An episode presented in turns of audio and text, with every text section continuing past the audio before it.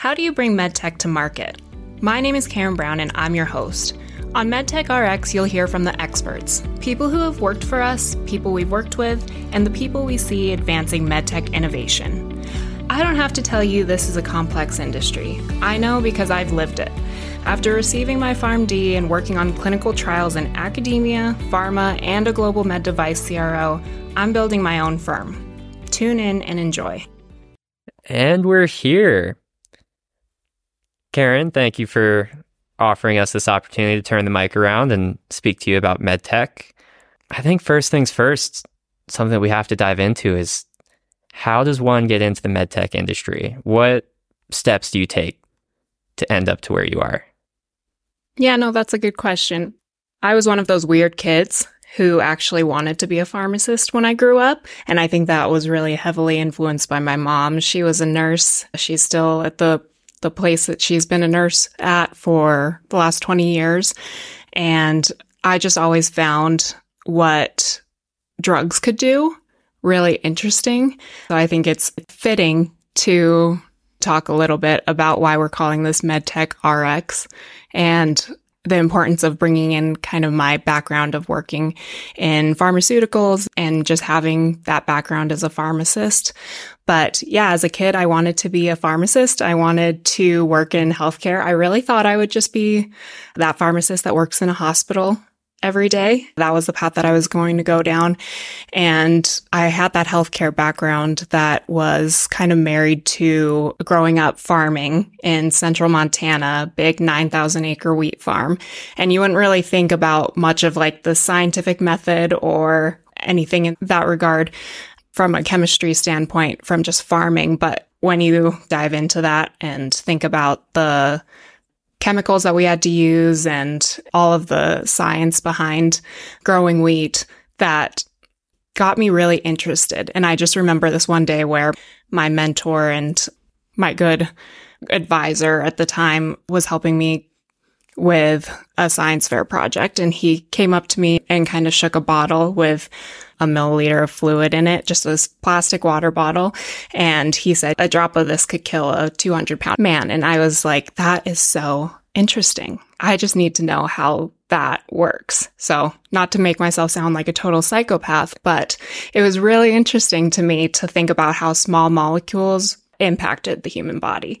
And so that's why I kind of went down that route. And I was fortunate enough when I was going through pharmacy school to have great mentors and get into research and think about how we get more people in clinical trials and how we find that data in populations that don't necessarily always have that access to clinical trials.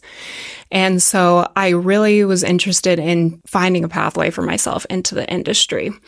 And then as I was graduating from pharmacy school, I was pregnant with my second daughter. It was 2020 and we were kind of mid pandemic and I knew I wasn't going to go work in a hospital at that time or go do a residency as a pharmacist. So when all of that was kind of playing out, I decided that I would just reach out to my network. And so I LinkedIn messaged a bunch of people. I had some calls with people that I knew were in the industry and I just said, give me a project, any project. I can do data analysis, I can do medical writing, just just give me something, give me a chance. And luckily enough, one of my partners in KLEO today took a chance on me and, and said, here, you can have this project. We'll subcontract it out to you to do data analysis for a company. And I took it and really got embedded in the med tech space.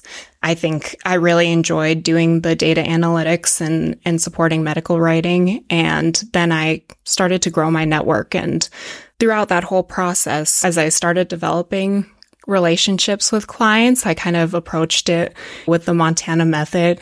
They always say, if you're from Montana, it's always like, your first question is always, what city were you from? And then your second question is, oh, do you know blank whoever? And so I started growing my network pretty rapidly and clients really enjoyed working with me. So they would reach out and say, Hey, you know, do you know someone who could do this? Do you have an expert in regulatory affairs or an expert in medical writing that could help us with this project. And I was like, sure, let me make this connection. And then after some time, I realized I could grow KLEO beyond this one person consulting firm to a big contract research orga- organization or a CRO, as we call them, and really connect those people who were experts in their field, who had spent 20 or 30 years at various large companies or, or small companies just launching a new med tech product. And then eventually, similar to me, wanted to go out on their own and have their own consulting firms. Ultimately, a lot of the projects that we were able to work through, we saved our clients millions of dollars just going through KLEO instead of another firm that maybe had a little bit too much bureaucracy or too much overhead to make it cost effective for clients. And eventually we grew KLEO to, to what it is today, being able to support with integrated expertise, I would say, both regulatory affairs, market access, clinical trials, and I fell in love with med device and med tech in general. It's interesting. It's different than pharma. And I think there is a level of competitive greatness in med tech that you don't necessarily see in a lot of industries. And it was really helpful to me to kind of find that and find people who are similar to me in that way who wanted to push the boundaries and have a lot of success. Definitely. Wow. Yeah, it sounds like it was quite the journey from growing up to receiving your, your doctorate, your doctor of pharmacy from University of Montana. And then, so right out of school, it sounds like you went to uh, a industry recognized big clinical research organization or yeah yeah. It was definitely more most people would consider it a mid-size organization. It was telos partners and they're a fantastic cro they still work in the space primarily with orthopedic companies. And they were great mentors to me. They were able to really establish great relationships that continue to this day. And i really benefited from my time working with them. Eventually they did sell. So they were acquired in 2020 at the end of 2020, I believe. And so that was kind of my transition towards KLEO. And that's actually a perfect segue into where I think it's important to dive into next. You get out of school and you go work for this firm, this organization, and then something clicks in you where you decide that you want to start your own org organization. Sure. It's definitely been a rapid progression.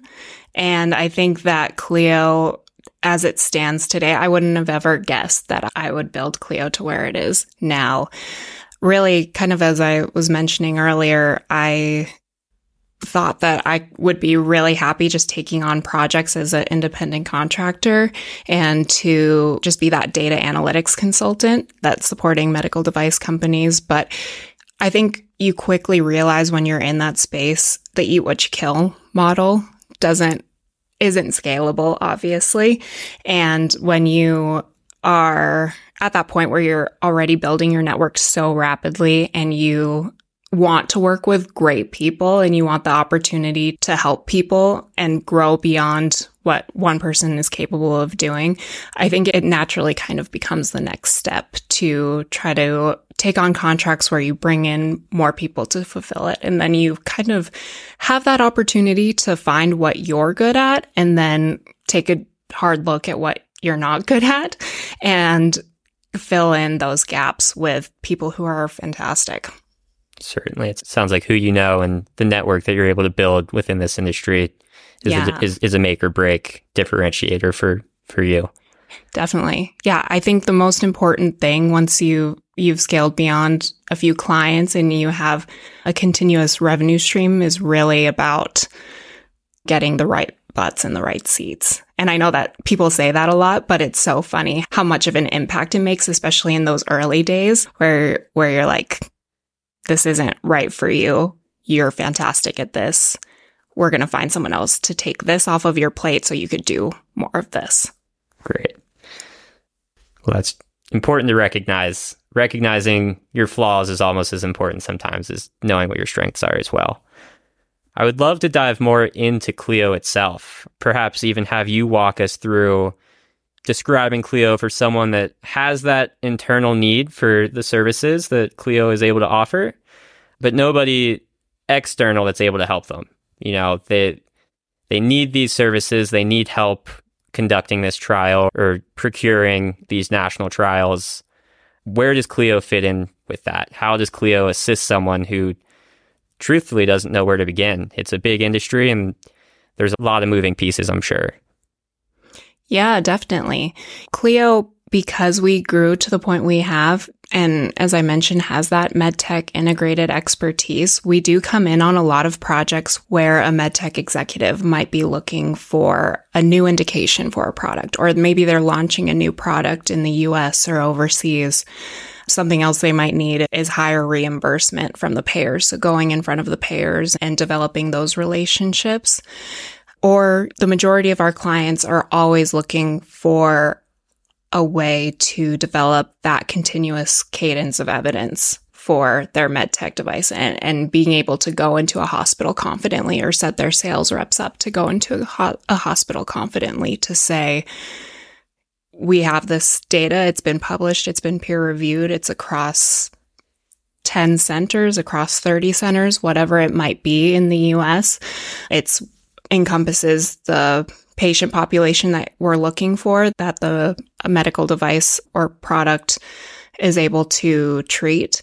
And they don't really know where to start. And that's really, really common in small teams. A lot of times, an executive might be a, someone who worked their way up the ranks from a sales rep or director of sales and, and up that route. But that doesn't really necessarily mean that they know much about clinical trials. They can speak to it. They have the white papers that are internal about the end result of it. But there's so much that goes into a clinical trial from qualifying sites, from even identifying sites that would have the patient populations you're looking for to getting them qualified to make sure that the investigator or the physician there has the adequate expertise and has all of the resources that they need to be able to conduct the clinical trial and that it won't really impact their workflows as much as possible. So you try to set everything up early stage in in the project initiation process so that you can really work with the various centers across the US or across the globe that are interested in using the product. And then you have to have the sustainable system to monitor data to make sure that the data that's getting uploaded, that's being essentially pulled from patient records inside of an electronic medical record system is what is actually getting uploaded into your database that collects all the data and making sure that you're in compliance with all the FDA regulations, with good clinical practice guidelines. There are quite a few compliance and regulatory issues that you run into in clinical trials. And I think a lot of people don't know where to start. I'll get calls all the time to just check in and say, do you think I need IRB or institutional review board approval for this. And it's such a small piece. It, it kind of makes me laugh sometimes to think about because that's something that I would just help someone do. You know, I'd have the conversation with them and they're like, is this something that you do through KLEO? And at KLEO, we really want to provide value. We only want to charge when value is actually created. And so I'm always loving having those relationships and having people who will come to me with those types of questions, but it is a convoluted field for certainly, sure. Certainly, having that team of specialists is I'm sure you take the workload off of a lot of stressed out people from their various companies and industries, which is it's commendable. It's important. We um, try our best. so, talk to me a little bit about pre-approval to post-market. It sounds complicated. Is it? Is it a it's is so complicated, complicated. we sounds? could have a whole podcast around it. Really? Yeah. Yeah. No, it, it gets complicated and hopefully we get to dive into this in this season. I know we will because we have fantastic clinical trialists who will come on and talk about their stories and where they ran into barriers and um, how they overcame them, most importantly. But we what when you're thinking about it i'll give you kind of the 30000 foot approval. Or, or, if you're looking for approval for a medic- medical device or fda clearance is what they actually call it in the us you can go through several different pathways and the fda has basically laid them out based on risk of the device from a safety standpoint, but then also an efficacy standpoint. Safety first, always, and you take a risk based approach. But that's what they're considering when they lay out the pathways that you can go down for FDA clearance. That can be, that is often a multi year process to get that data. There are specific instances where a device might be commercialized overseas somewhere and you can take that data that has been collected, been published, been kind of through the vetting process to be used in the US. However, the FDA obviously likes to know that the device is going to be used and going to be safe and effective in the applicable population. So there's various routes that you can go down and, and I hope we dive into that more this season. But that's the pre-approval process. And then the post-market process, if we're talking from a pharmaceutical standpoint or a medical device, a lot of people call it pharmacovigilance.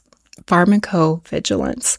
So essentially, you are required to set up processes to make sure that you can capture device complaints, that you can track any issues after you're in the commercialization process because even if a device has been used in 100 people and no one had a serious adverse event, once it's out on the market and it's being used in thousands, hundreds of thousands of people, potentially, even if something seemed very small or insignificant or wasn't even found in those early pre approval studies, when you're talking about hundreds of thousands of people, even if it's a rare event, it's significant. It really can potentially put patients' lives at risk. And so you think about that and the processes that are required to collect data to ensure that safety and efficacy is there and, and is proved. And that's kind of where you get to the post market study process. So we love doing post market studies. It's kind of our bread and butter. We love working with teams who have a commercialized device, but they need that help getting additional data to support going into those physicians' offices and talking confidently and being able to back up what the claims that they're making in terms of safety and efficacy and utility, even. And so, in the post market space, which is becoming more and more important now in the last 10 years or so with MDR medical device regulations over in Europe and, and in the US, we're thinking about pathways to collect that data not only in registry type studies where you just gather real world evidence, the evidence and the data that's in electronic medical records, but also setting up studies that can be the gold standard in terms of randomized controlled trials or having a specific population that they might want to use a device in that hasn't been used before. So getting those types of studies and getting that data to support new indications or potentially changes in a product that are made.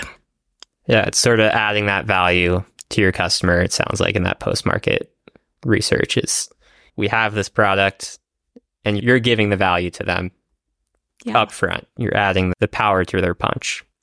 As we're beginning to wrap up here, KLEO being founded and operated in Montana, what have you found the benefits of running a, a company such as this in Montana to be? I know that you have a focus in, in bringing these trials to underserved communities and practices. How's that played out for you? How's your experience been within Montana for that? I think there are definitely challenges to trying to build and, and scale a company in a more geographically remote place. I think a lot of those challenges are really combated by the fact that we're we're more of a virtual world, virtual workforce. And so I think that when I think back on growing KLEO, I, I, kind of go back to what I said earlier about being from Montana and having that ability to network and, and know everyone in the space, know people who can make introductions or who are purely just rooting for you because they know your background and they know how difficult it can be and they want to to be the people who grow your network and help you get new clients or build new relationships. And so I think the benefits to being in Montana are that we have this close knit community that we're able to collaborate really effectively with companies, whether it be patent attorneys that send us work or someone at the university who is interested in learning more about how do you take that basic science research and push it towards something that can be commercialized.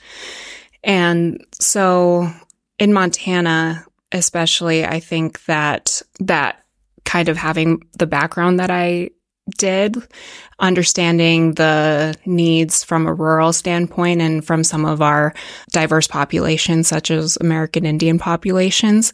That's kind of where my background in research even started. I, I was doing research with a local American Indian tribe, the Confederated Salish and Kootenai tribes, about 30 minutes north of Missoula, where we live. And I got to see firsthand just the limited infrastructure and the limited amount of resources that they have to even provide regular primary care, getting their patients out to specialists when needed.